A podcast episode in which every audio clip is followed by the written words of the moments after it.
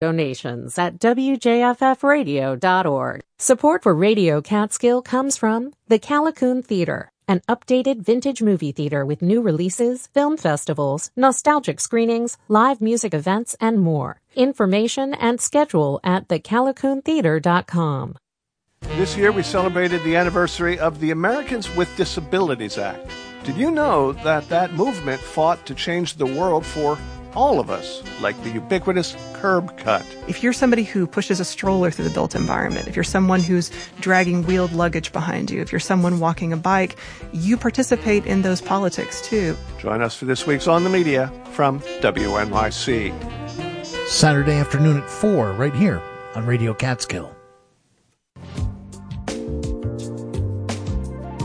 Good morning and welcome to Catskill Character. I'm your host, Donna Fellenberg. And today, my guest is Amberly Jane Campbell. Although she hails originally from the New Paltz area, Amberly's adventurous nature has taken her all over the world. Besides the usual travel destinations like Paris or Amsterdam, she's also for a time lived in Tahiti, New Zealand, and Australia. She's had a variety of jobs from working in wardrobe on a Mark Ruffalo film, reading the news at a radio station, photographer whose photos ended up in the New York Times, costume director for a circus in Miami, to writing a sex column in a newspaper. She is now the publisher of the Shawangunk Journal. Hers has not been a conventional life, so I'm going to have her tell you all about it. Welcome to Catskill Character, Amberly. Thank you so much, Donna. I'm so happy you're here today. You know, living up here, one hears all kinds of stories about people who went to Woodstock. And your parents went to Woodstock, correct? They did. Um, they were actually married at the time. They had my two brothers who were young at that point, uh, probably preteens, and they left my brothers with my grandfather who had been um, in the Navy, and they had long hair. And when my parents came back from Woodstock, they walked right past them in uh, the living room uh, because my grandfather had given them buzz cuts. Oh God! and they couldn't, they didn't even recognize them, and they refused to look at them until their hair grew back in. Oh boy! Yeah, what a shock! but your parents responded to Woodstock in a very different kind of way, I would say, than most people did.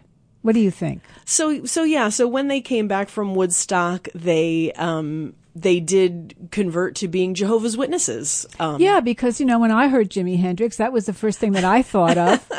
I I know it's kind of um it makes no rhyme or reason sense, but um that's what happened. So tell me what being a Jehovah Witness is all about.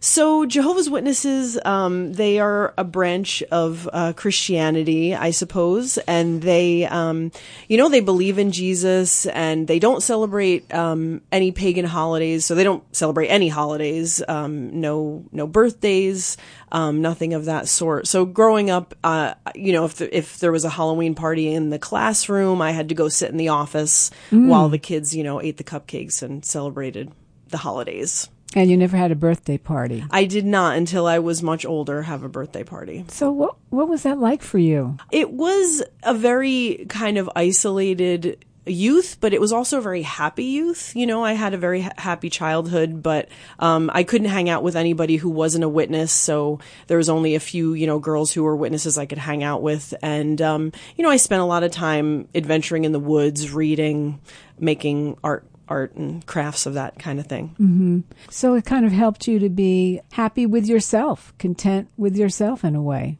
I think so. Yeah, it probably did. Um, made me happy. Yeah, to just be by myself and kind of. Uh, it also, you know, sitting in the meetings and you know having to sit there, my mind would wander a lot. So I think that helped with my imagination. Mm. How long were the meetings? Oh well, they were you know three times a week for two hours. Wow. Um, and then, you know, you also had this, you studied the Bible and other publications separately and, you know, studied with other people. So it was, it was a lot of time mm. every week. Well, what was it that finally made you leave? Well, um, I was uh, probably 16, and uh, my friend was getting married, and her uh, husband to be's family came over from England. And the, these are all witnesses. Right. And his brother was a witness, but he was also gay and he had so much self loathing. Um, and I said to myself, this can't be right. You know, love can't be wrong. You know, something is wrong here. And, and that started, you know, I started questioning things. When I was 17, you know, I started living the double life. I would go to R rated movies and, you know, maybe like drink a little bit and, you know, stuff you're not Ooh, supposed to do. so wild. I know, very wild. You know, hang out with people who weren't witnesses. Oh, boy. Yeah. It kind of progressed from there. I Mm-hmm. suppose. You know, I lost my virginity at 17. That's a big no no. Yeah, I'm sure it's you have to wait till you get married. right? yes. Yeah.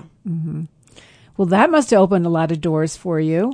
Um, you know, I, I, How could this be wrong? I, well, no, I actually felt really guilty, you know, Oh. af- as many people do, you know, many, many people who were witnesses and leave it, um, have a lot of difficulty having like a normal sex life or just not feeling guilty and shame and, you know, all these things. Now it's fine. You know, I, I kind of got out of that super fast. Um, and learn to enjoy myself and, and other people really, really quickly. Thank, thankfully. Yeah. So when you do decide to do something like that to leave, what happens to all your connections, your family, your friends?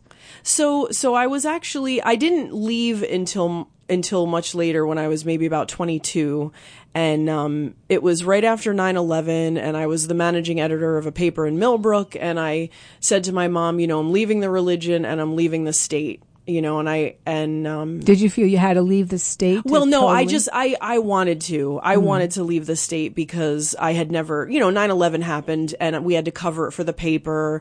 You know, a lot of kids' parents died, firefighters. You know, it was really tough. yeah. And I said to myself, you know, I've never I've never been anywhere. So why am I just sitting in New York, you know, where I was born and raised? So um, about a month after 9/11, I got in my convertible and I just started driving cross country and um and so yeah so i had left the religion at that point and my parents you know kind of disowned me for a while. They didn't talk to me. I came back to new york in 2003 to go to college. And when i went to university at stony brook um, we kind of agreed to disagree or yeah we agreed to disagree a little bit.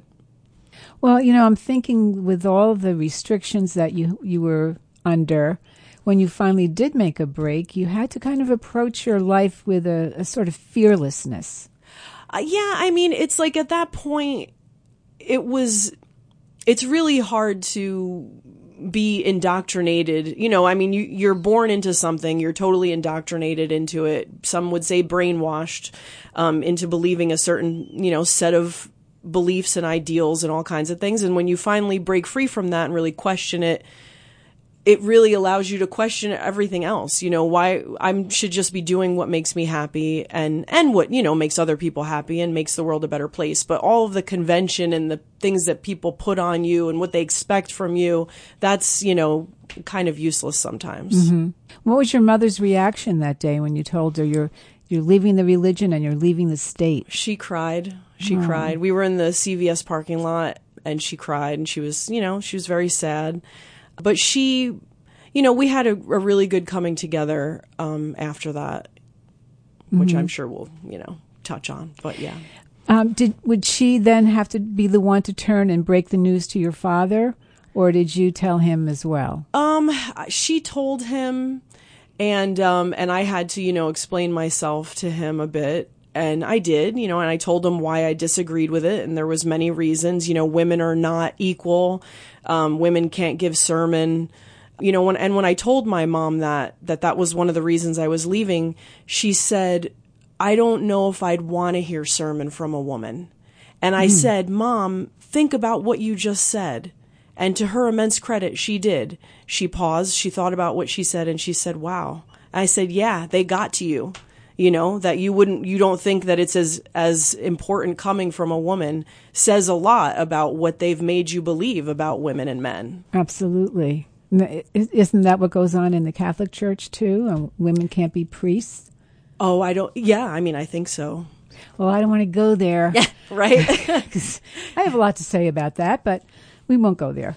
So, when you wrote your sex column when you were in college, it mm-hmm. must have been pretty eye opening for you to hear these other people's struggles and what have you.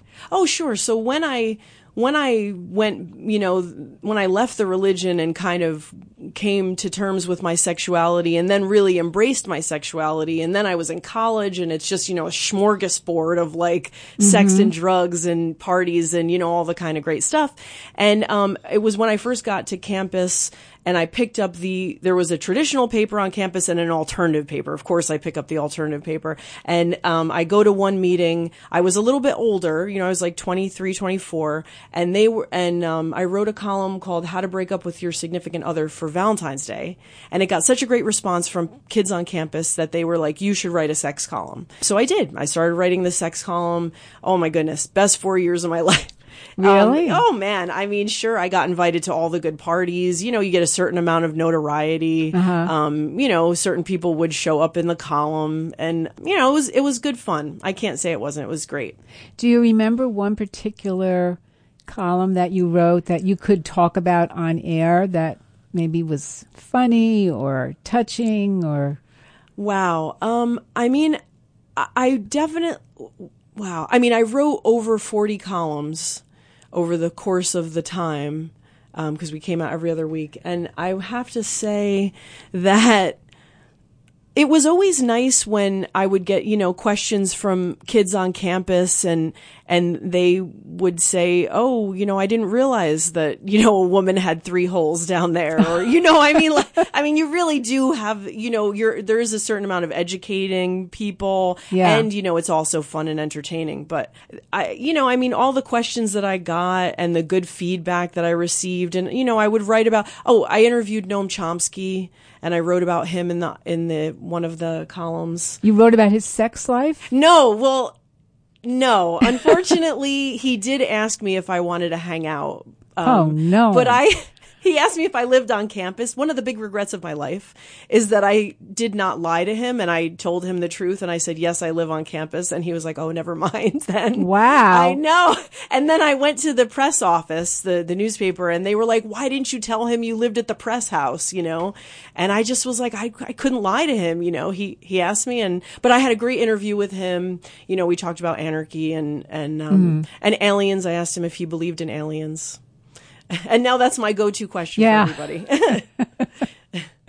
well, the only job that you told me that you found you just couldn't bring yourself to do was being a dominatrix.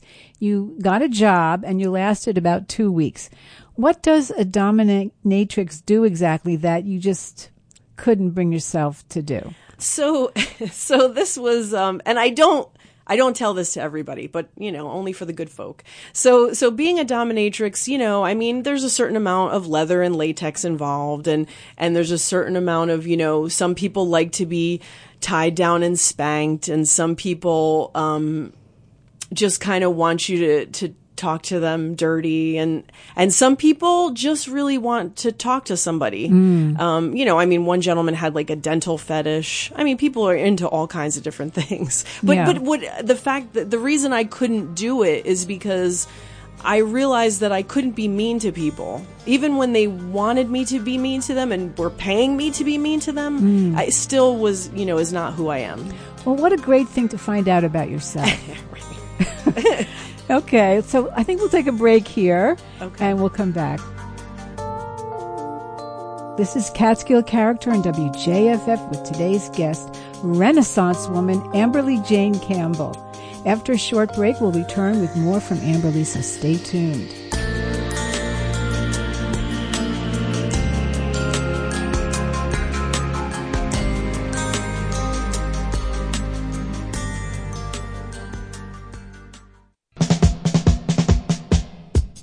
There, I'm Cassie of Rare Pair Radio. It's a weekly showcase of primarily female artists, but also a wide range of avant garde musicians.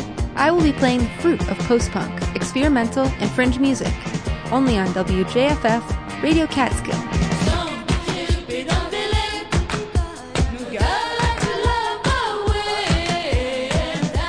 Rare Pair Radio, Friday at 8 p.m. WJFF Jeffersonville, W233AH Monticello, your community radio station.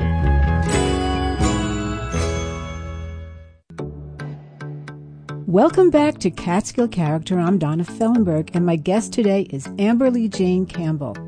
In the first half of the show, Amberly told us what life was like being raised as a Jehovah's Witness.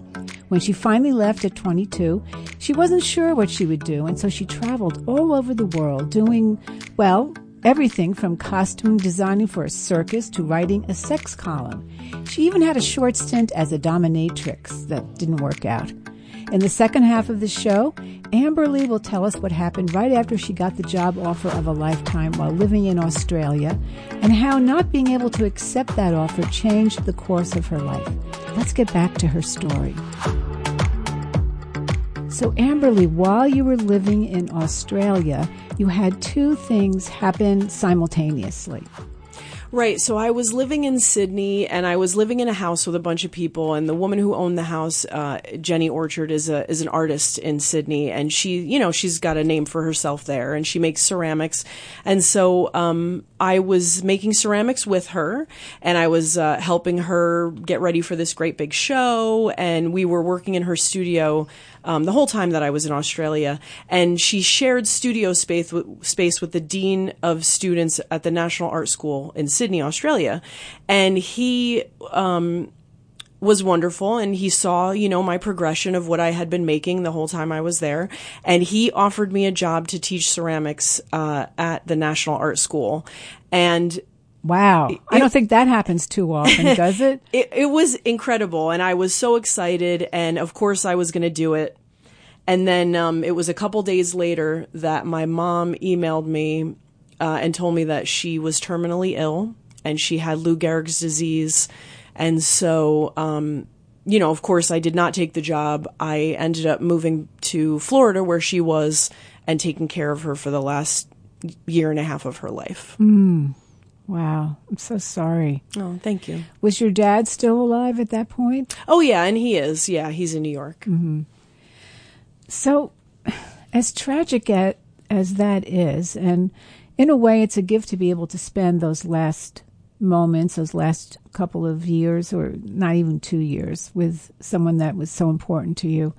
But as tragic as it is, something really wonderful came out of that.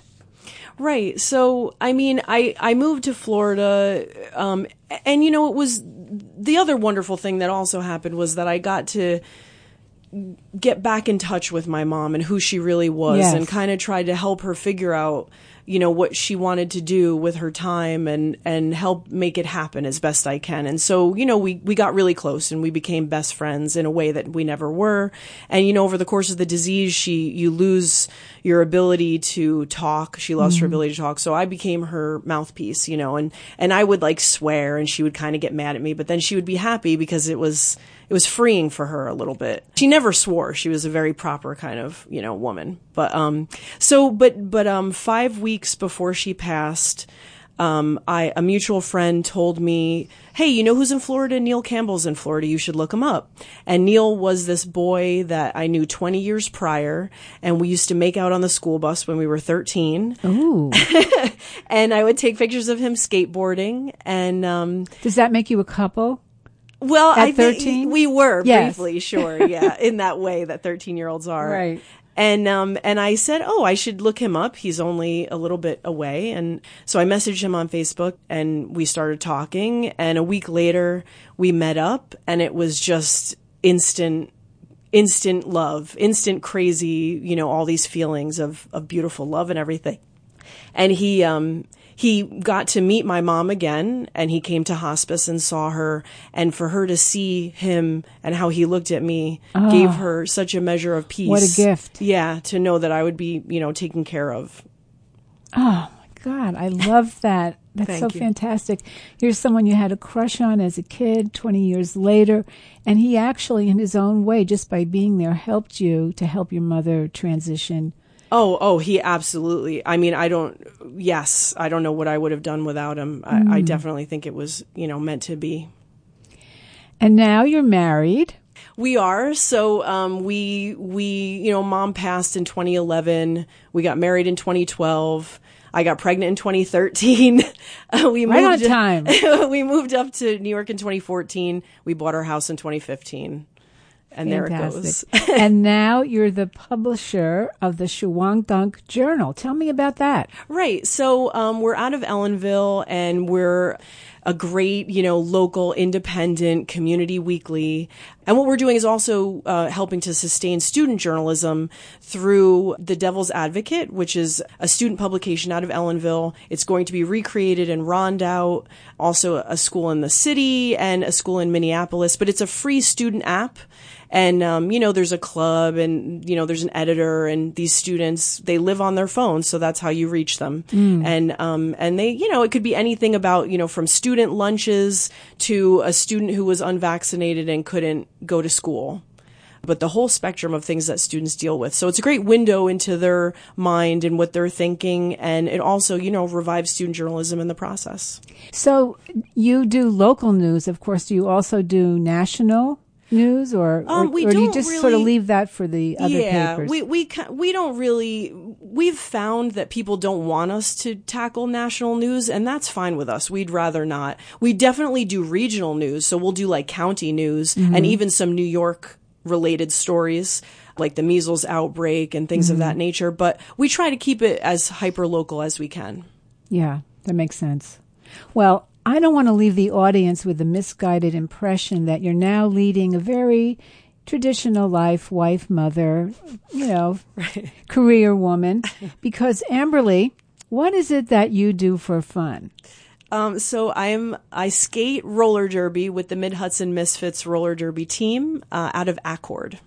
Okay. and I actually started that when um, I was taking care of my mom nearly a decade ago in Florida as an outlet to just, you know, not go crazy. But and it, and it so roller derby saved my life as well. You know it's an amazing catharsis. You have this great camaraderie with these amazing girls that are i st- i'm still very close to. They would bring me you know stew at hospice and take care of me you know mm at the end. And um, it's a real so community. It's a real community, absolutely. Yeah, and I, I do joke around. I tell people that I do roller derby, and you know, it's it's what keeps me out of prison. So.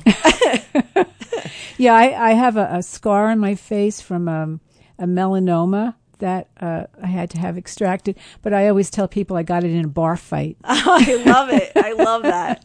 Right on. You know, it's you got to stay a little edgy. You do. You definitely do. so, uh, tell me more about roller derby. How does it? I mean, what?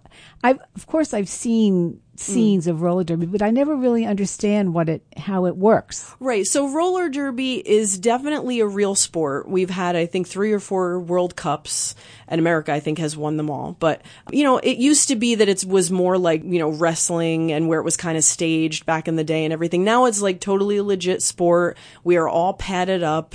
Um, you know, we get on the rink and we we you get a point for every person you pass of the other team. The oh, jammer oh, okay. does one one person scores. I don't you know I don't like to go through the whole all the rules and everything right. it's like it's such an ordeal. But so it's basically a choreographed mosh pit on skates. Oh, okay. Now I get it. and tell us your name on the Miss Mid Hudson Misfits. It is Jane Bondage, and my number is 007. But it is, I was named by a fellow Derby girl in Florida for my um, stint as a dominatrix. That's where the name came from. of course. of that course. makes total sense. And you mentioned that you you started it in Florida and it really saved your life. What are you getting out of it now? Oh, oh, I mean, at this point, I think I've actually been on the New York team longer than the Florida team. And, um, I mean, the girls that I am friends with are, you know, some of my best friends and just an amazing group of people. They're, they're amazing support structure. I love them so much. I mean, it's, it, it truly is, you know, a gift in my life that mm-hmm. I'm thankful for. Didn't you tell me that you just had a what do you call them? Oh, a bout. Meet? Oh, right. about. So we just had a, ba- a bout on um, Saturday, and I am a bit sore. I have some, you know, bruises and, and whatnot. But it was it was such a good time. It was a benefit for Toys for Tots, and uh, my daughter's Daisy Scout group came, and they had a great time. Yeah, it, it's good for the community. Yeah, you know, I'm glad you said that because I think I typically, and I don't know how typical I am, but I would think of roller derby as being kind of randy. You know, it's a little sexy. Oh, sure. And, but if you're, you know, you just said these little kids are there watching it, so obviously it's not like it, that. It's funny that to see the to see the evolution of it over the last decade since I've been playing. When I first started playing in Florida, it was very sexy. You know, we wore fishnets and we Oh. had, you know, and now yeah, that's my image. Right. That's and that's a lot of people's image. Totally, you know, understandable. But now it's way more. You know, we're wearing like athletic clothing and trying to be athletes about it. How do you train for it? What do you do? You have like a training regimen that you do every day? Um, we or- do. Ha- we have practice. We have practice a couple times a week. Um, but there are some girls that are really serious about it, and they, you know, do CrossFit and they go to the gym and you know are just like very active. But you try. You you need to build up your core and your stamina. That is fantastic. Thanks, Donna. Thank you so much for coming in today. I want you to give the website for Oh, the sure. Mid Mid Hudson Misfits. Right. So midhudsonmisfits.com and you can also find us on Facebook. Um, and you can certainly message us there. And also, um, the Shawangunk Yes. Journal is the newspaper and our website for it is newsatomic.com. newsatomic.com. Yeah. Anything going on that we should know about, you know, in the area that you just covered? Oh, wow. Um, I wasn't ready for that question. at Sorry. um, I'm not sure what's coming out this week. To be honest with you, I now that we have a managing editor, Oh. she is amazing and Yeah. Mm-hmm. she really deals with more of the editorial stuff, and I'm kind of more um, in the bigger picture stuff and the Yeah. news atomic kind of stuff. Okay. Well, I just have one more question for you. Do you believe in aliens? Um, I definitely do. I hope I hope that there is other life out there. There must be. Well, I would just say go to wjffradio.org, go into the archives, and look for my show with Jonathan Charles Fox, who it was all about his alien encounter. Oh wow, cool. I'll, I'll get the date for you later. Thank you so much for coming in. I really appreciate it. Thank you so much, Donna. It was a lot of fun.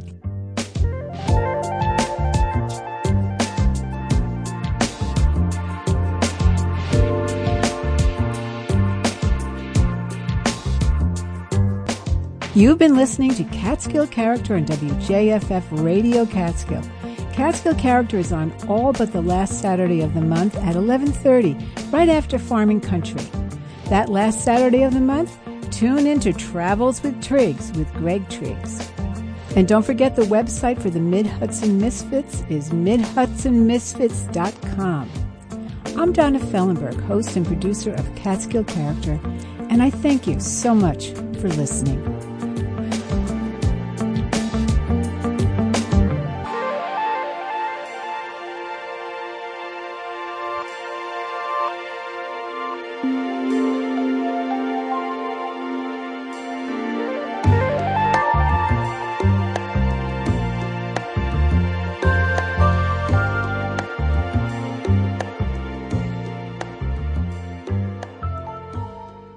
Support for Radio Catskill comes from the Callicoon Theater, an updated vintage movie theater with new releases, film festivals, nostalgic screenings, live music events, and more. Information and schedule at thecalicoontheater.com. Support for WJFF comes from Two Queens, offering coffee, tea, and bees, located in Pete's Plaza, Narrowsburg, New York. TwoQueensCoffee.com. And from listener donations at WJFFradio.org. On this week's Wait, Wait, Don't Tell Me, Christine Baranski shares her fondest wish for the new year. Let me try and do it. Another reason not to move. Another vodka stinger. Ah! I'll drink to that. I'm Peter Sagal. Join us as we start the new year by trashing the last one just one more time. It's Wait, Wait, Don't Tell Me from NPR. Sunday morning at 10 on Radio Catskill. Radio Catskill, keeping you connected with the local edition. People in our neck of the woods, they're worried. Join us for community interviews and news weeknights at 6:30. We had about 85 families come through, and each family got a bag of food. Right after All Things Considered. What happened yesterday was not good governance. We were sandbagged. The local edition. Community news for the Catskills and Northeast Pennsylvania on Radio Catskill, weeknights at 6:30. Support comes from the Homestead School, Glen Spey, New York. Montessori education and life skills for preschool through eighth grade on an 85 acre campus with farm animals. Award winning solar powered alternative since 1978. Homesteadschool.com. Support for Radio Catskill comes from the Neversink General Store, featuring an award winning chef, smoked barbecue year round, local products, and catering. Now offering takeout. NeversinkGeneralStore.com. And from listeners like you. WJFF, Jeffersonville, W233AH,